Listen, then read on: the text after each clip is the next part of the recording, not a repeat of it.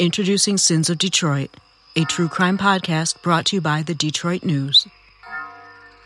I'm George Hunter, the Detroit News' crime reporter, and over the past few years, there have been a record number of innocent Detroiters being exonerated after serving years and sometimes decades in prison.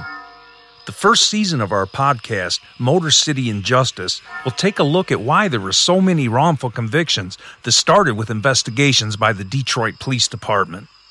I've spent hours interviewing these exonerees, and in this podcast, you'll get a chance to hear their stories and how they say they were railroaded by the criminal justice system. They just wanted to close this case, and I just happened to be um, illiterate, black, uneducated, poor, and so I fit, I'm, I'm the perfect guy to, to do this to, and that's what they did. That's what they did. That's what they did. That's what they did.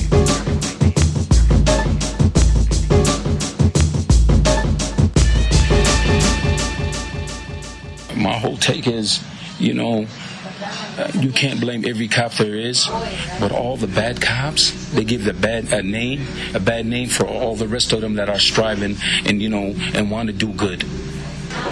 What happened? Don't you, you know, you, you swear to protect and uphold, and you're, you're for the citizens and the people? What happened? And, you know, they say justice, justice. Where is justice? Has this cop tried to reach out and say he apologizes or anything? No, because he's not going to admit that he's wrong. You know, I wish the best for him and everything. I have no ill will. It's just, you know, I want him to think about my family, what they went through for their eighteen years, how much people I lost.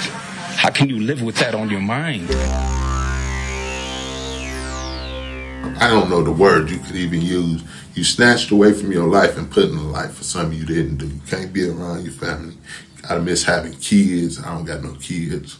I missed growing and developing. I haven't developed with, like, relationships with women. I don't know how to have a relationship because I'm still having childish relationships, and I'm forty-one years old now, so I'm still in that mentality. I didn't have a girlfriend in there, so it wasn't like I was dating her. Nothing, so can't do that in there. Have no real relationship, go through woes, so life just real messed up right now.